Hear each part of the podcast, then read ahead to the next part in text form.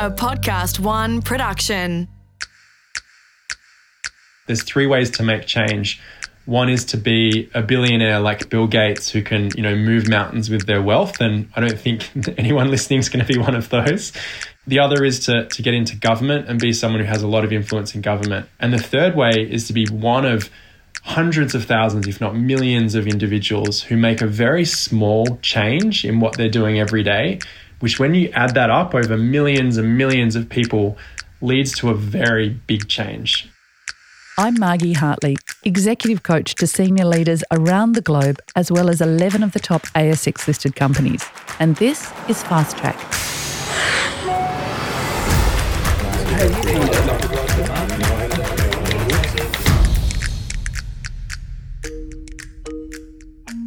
About to talk to a person who sat on a toilet for 50 hours till he got his own way.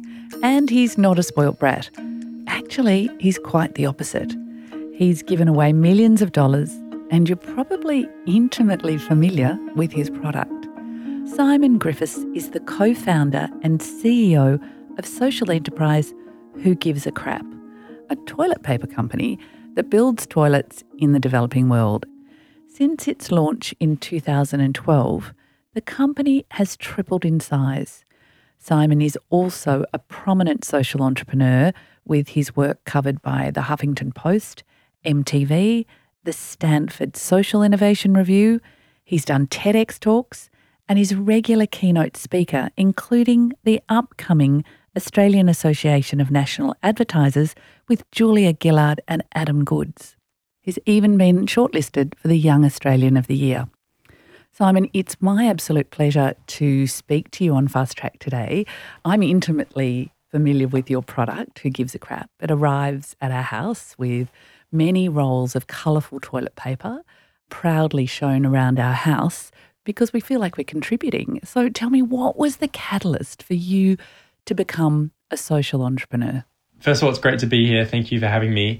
I think the um, catalyst for all three founders was a little bit different, but we really rallied around this, um, you know, this this number, the the 2.4 billion people globally that didn't have access to a toilet, and I think you know there's a lot of social problems out there in the world, but this one really struck us as something that was um, important and um, unfortunately interesting because it wasn't improving very quickly.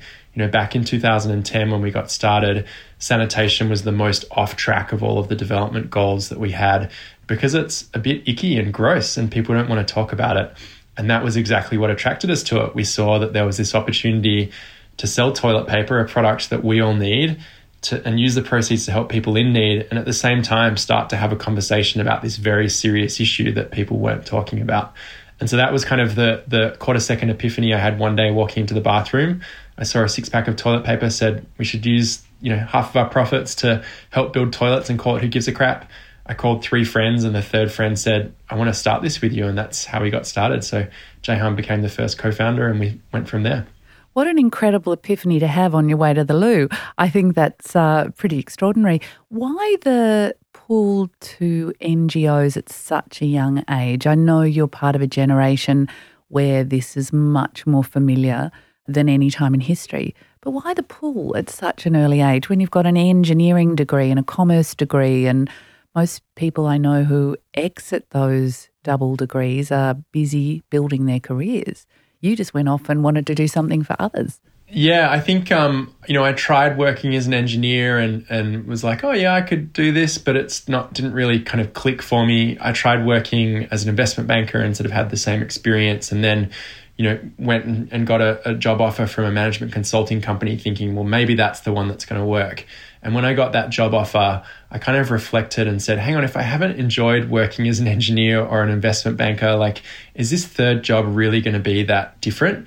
And what I realized was that in both of the jobs prior, I could do the work, but I was only about 70% as effective as what I could, you know, be if I was working on something that I really cared about and was passionate about. And so for me, it felt like it wasn't a good use of my time because I was not able to kind of unlock that extra 30% and give everything that I had. And so um, I think it's probably important to acknowledge that, you know that view that's an incredibly privileged view to be able to have. You know i was born in in australia. I'm i'm a white man so i've had a lot of privilege. And to be able to sort of reflect on what i wanted to do for my career and realize that i had this opportunity to unlock 100% of my potential that's something that most people globally don't have. And so i was able to go on this journey to find my potential and then realize that what i really cared about was actually helping all of the other people in the world who you know need to get a toilet before they can actually unlock their potential because there's a lot of other things that are holding them back. If i could help to unlock that potential in the billions of people globally that don't have that opportunity then the world would be a very different place full of creativity and hopefully lots of new crazy businesses like ours yeah fantastic a lot of people don't realize that privilege is about actually the ability to quest after our goals rather than just quest after our basic needs. Yeah, I think that's exactly right. And if I was born in a different, you know, a different country in a, a different suburb, if I looked different, that might not have been a privilege that I could have had. So, um, yeah, I think it's it's incredibly exciting to for me to think about, you know, the the extra benefit that I got from unlocking that potential, and if if I can help anyone else do that, then you know, let alone hopefully many thousands of people, that's going to be an amazing amount of impact to have. You mentioned you had the privilege and the time and the space or the journey. What was that about? Did you have people who were supporting you or did you go off and do courses? What was that part of the journey that you unlocked? Yeah, so I, I was really lucky. Um, I uh, I kind of throughout my university degree, as you mentioned, it was a double degree, so I was there for a long time. I worked really hard all semester in paid jobs, not that hard at university, and then saved up enough money to to spend the holidays in Southeast Asia because as a good economist, I figured out it was cheaper to go to Southeast Asia than it was to stay in Australia with my family. And so um, throughout my degree, I spent a lot of time in different parts of the developing world and I was, you know, volunteering or um, traveling or doing different bits and pieces. And that was sort of when this passion for, you know, development economics really sort of got sparked, I guess. And so when I eventually kind of, you know, said the corporate world's not for me, it was this realization that I actually wanted to work on, you know, development problems and this social mobility issue, um, which was what I find really fascinating. And so I ended up turning down that job and using the savings that I'd had from, you know, the, the small amount of work that I'd done prior to move to South Africa, and I worked with the development aid organization over there, and then really kind of catalyzed this idea of, you know, development economics is great. I care about these outcomes but I have a skill set that's based around building businesses. And so if I can build businesses to achieve the social outcomes and allow organizations who typically rely on philanthropic funding to not just mm. rely on the philanthropy market, which is relatively capped, it's very hard to increase the philanthropy market. Instead, I can get them to be able to tap into the trillions of dollars that change hands in our economy and, and therefore increase the pool of funds that's available to them.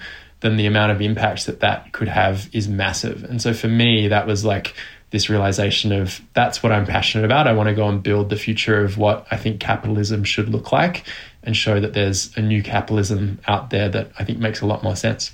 And have you had people come to you inspired by that, building other businesses based off this model and the success of the model? Yeah, totally. I mean, we're super excited when we see other businesses adopting similar similar models. So um, there's one in Melbourne that we love called the Dirt Company, who make laundry that's you know environmentally friendly it's plant-based and hyper concentrated so it has less packaging and also donates 50% of their profits which was inspired by us so we love kind of i think they just made a $40000 donation which was their first big donation after a couple of years of getting started so seeing other companies adopt our model and scale their businesses based on what we've done is just a, a massive you know inspiration tell me about your year 2020's been a bit of a ride for most of us you do toilet paper. yeah. We know that uh, a lot of people decided that that was a, a critical item to have. What's your year been like? Yeah, who would have thought, you know, 2020, the hot the hot product being toilet paper, I think no one expected that.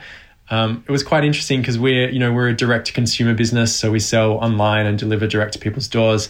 We also have a remote team. So in many ways, 2020 was the year that we'd spent, you know, the, the six or seven years prior really training for.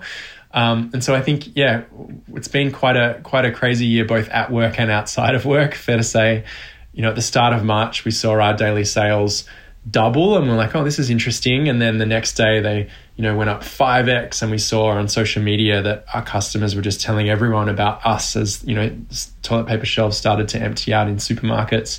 And so we went viral the next day, you know, 12 times a regular day of sales. It looked like a 30 to 40 times day of sales the day after that. And we had to move our site to sold out to protect, you know, stock for our subscribers and our businesses that we want to make sure never run out of product again. We did that. I think at our peak, we were selling 28 rolls of toilet paper every second, which would have made us the largest seller of toilet paper in Australia on that day. And uh, in that month, I think one in 20 Australians visited our website, you know, including, you know, kids who don't use the internet and, and you know, everyone in, in every age demographic. And so um, that mailing list that we set up when we ran out of stock, we thought we'd get a few thousand people signing up on our wait list to find out when we were back in stock. We ended up with more than half a million people on there, which is kind of mind boggling um, and a pretty big challenge for the team. But, you know, our team sort of sat down and said, this is our time to shine. You know, this is this is our moment. Let's figure out how to get toilet paper to the most people possible. And so we worked out that we could repack our big 48 roll boxes into two 24 roll boxes and double the number of orders that we could ship. We hired and trained 25 freelancers in the course of a week to allow us to, you know, triple the customer service volume um, or capacity. And then we created an invite only version of our website and started to send out emails to just enough people to take our our warehouses and our couriers up to their maximum daily limits of you know how many orders they could ship. So we kind of ran this secret online toilet paper club for about six to eight weeks, with you know hundreds of thousands of people coming through it. I think we we ended up yeah with more than six hundred thousand people being invited to that club before we we turned everything back on in in May. It's such a great news story on every level because by doing this and being successful, there's more money to give away. And so it's a really exciting thing. Can I just pick up on the team piece that you talked about, the culture and team and purpose? We often hear people spout the purpose of an organization, but you have what's known as a perfect Glassdoor score. And there's not many companies that can say that that's part of their, their makeup But there's usually someone who's disgruntled giving a review at some stage about an organisation. Can you tell me a bit about the sense of people and culture that you have there at Who Gives a Crap? Yeah, it's a really great question. It sort of ties into to the pandemic as well. I think um, I'll come back to that, but you know the way that we think about culture is culture being very closely tied to happiness. And so when people are they're most happy, they're the most helpful, they're most resilient, they're most productive. And so we really see culture and happiness going hand in hand. And we subscribe to, to Dan Pink, um, who's got a book and an amazing um, TED talk. We subscribe to his theory that happiness in the workplace comes from three pillars, which are autonomy, so setting clear goals and then getting out of the way of people to allow them to achieve them. Mastery, so working on a core skill set that someone really cares about developing and purpose and that's the you know the third pillar and, and purpose working for the greater good we have that as part of our DNA. And so a big part of what we do is think about how we connect what our team are doing in their day-to-day work to the greater purpose and the you know the the impact that we have um, in terms of what we do building toilets and access to sanitation. And so we um, a lot of time kind of working with our team to make that connection clear. And so I think in the pandemic, that became really clear. You know, if we executed on this plan and brought many new customers through our business, it would result in this big donation come end of financial year. And so our team were, you know, highly engaged in the work they were doing. We had really clear goals. We were working autonomously and people were working on skill sets that they loved working on, the mastery. And the purpose was really clear. If we if we got through this, we'd make a big donation, which come June 30 ended up being more than five million Australian dollars. And so, yeah, I think we're really lucky to kind of have purpose as part of our business. Um, but I think every business can can find what that purpose is, and if you can find that in your business and, and find that in yourself and in your role and how your role ties to that, it's incredibly powerful. The other thing that we do is we we also we're very lucky to be able to take our team into the field to see the work of our partners, and so every second year we do a, a whole company trip into um, an area where our partners work. So Two years ago, we went to Cambodia and saw WaterAid's work in some of the more remote regions of Cambodia with 36 team members at the time. 16 of them came down with food poisoning and so probably got a little bit more closely affiliated to to the problem that we're trying to solve definitely a team bonding experience with some shared rooms there and this year we were supposed to do the same thing in, in India, hopefully without everyone getting sick with 70 or so people, but we had to cancel that one with um, you know travel shutting down, which was a little bit unfortunate.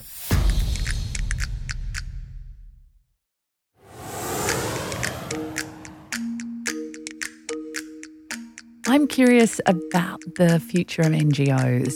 I think that there's been enormous disruption from the, as you mentioned, the philanthropy model to much more of a build a business and give the money away or build more businesses through that process. Is that just going to continue to grow now in your mind? Or is there something else that we need to be mindful of in the future of giving back and doing good? Yeah, I think there's a few things to unpack there. So, you know, the first is kind of the source of funds. And so our belief is that, you know, the philanthropy market is is there and it's it's great and it does a good job, but it's not very scalable because to double the size of the amount of, you know, giving that happens, we have to ask everyone who gives money to give twice as much forever. Like that's a very hard thing to do. And so our focus is on let the philanthropy market continue doing what it does well, but also tap into you know the money that changes hands in the economy and start siphoning some off the top of that into the organizations that are doing great work. So that's how we think we can scale the funding element. And then the other part of you know for having the most impact is what happens when that money is donated. And so our belief there is that you should award based on track record. So you find organizations that have got a track record of doing exceptional things. And so you award based on on the proof of what they've done in the past and then um, give unrestricted funding. So similar to you know funding a business or being a shareholder in a you know a public company, you don't tell them how to allocate your money because they're the experts. You allow them to allocate your money in the way that they see most fit because their track record says that they're better at it than you are. And so they're kind of the principles of how we engage in giving and, and what we think is the, you know, the two sort of core pillars of, of really good giving. There's a lot of other stuff that kind of goes into it as well, but they're, um, yeah, they're, they're kind of two of the main things that we think about. Before we finish, there's two things I want you to share with us. One is a couple of tips for how we can all get involved because not all of us have got the business skills or the necessary even ideas to give and, and to create like you have? And secondly, can you help listeners understand why you sat on a toilet for 50 hours? you know, I heard someone I really respect recently talk about there's three ways to make change.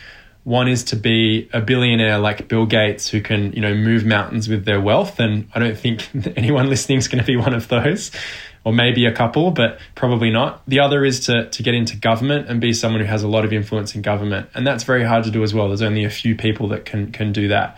And the third way is to be one of hundreds of thousands, if not millions, of individuals who make a very small change in what they're doing every day, which, when you add that up over millions and millions of people, leads to a very big change. And so, what I'd encourage everyone to think about is how you can make small changes in your everyday lives because every dollar that you spend is a vote for the, the future of you know the world that you want to live in and that's a very powerful concept but even more so when you think about that change that happens by supporting businesses like ours who make a difference the whiplash that comes from that can change an industry. So, if enough people buy our toilet paper, we will change what mm. the other big incumbents do for their sourcing to more sustainable materials because they start to see that the world cares about those things. And so, you can be a part of change by you know spending your dollars more wisely and using them to be part of that whiplash that can change an entire industry. So that's kind of how I'd encourage people to, to get involved, become a you know a slightly more conscious consumer in, in a way that makes sense for you. And then I think the other thing is, you know, why did I sit on a toilet for 50 hours? That's a great question. So that was actually we kicked off our very first crowdfunding campaign back in 2012 we realized we were crowdfunding literally the most boring product in the world. We're talking about toilet paper, right? This is not a, a, sexy tech product, and we didn't have a huge cult following behind us. And so we knew that we had to get people's attention by doing something, you know, great to, to make it really interesting. And one of the guys working on the campaign was very smart and said, let's shoot the crowdfunding video with you sitting on the toilet and you should pledge to not get off it until you've pre-sold the first $50,000 worth of product. And so we launched the campaign video at 6 a.m. on a Tuesday morning with me sitting on a toilet, you know, on a live feed we thought it would hopefully take 12 hours to to wrap everything up and get that 50,000 in the bank. But yeah, it ended up taking 50 hours, and I think I, I stayed awake for 48 of them. So was pretty um, pretty brutal. I, I occasionally get pain in my left leg when I sit down in the wrong position for too long. Look, Simon Griffiths, thank you so much for sharing and inspiring us today about giving back and being able to change the world with one roll of toilet paper at a time. Yeah, thank you. It's been great to be here. Thanks for having me. Fast Track was presented by me, Margie Hartley, and created in collaboration with Podcast One Australia. Producer Tina Matalov, audio production by Darcy Thompson, executive producer Jennifer Goggin. To hear more episodes, listen for free at podcastoneaustralia.com.au, download the free Podcast One Australia app, or search Fast Track Podcast.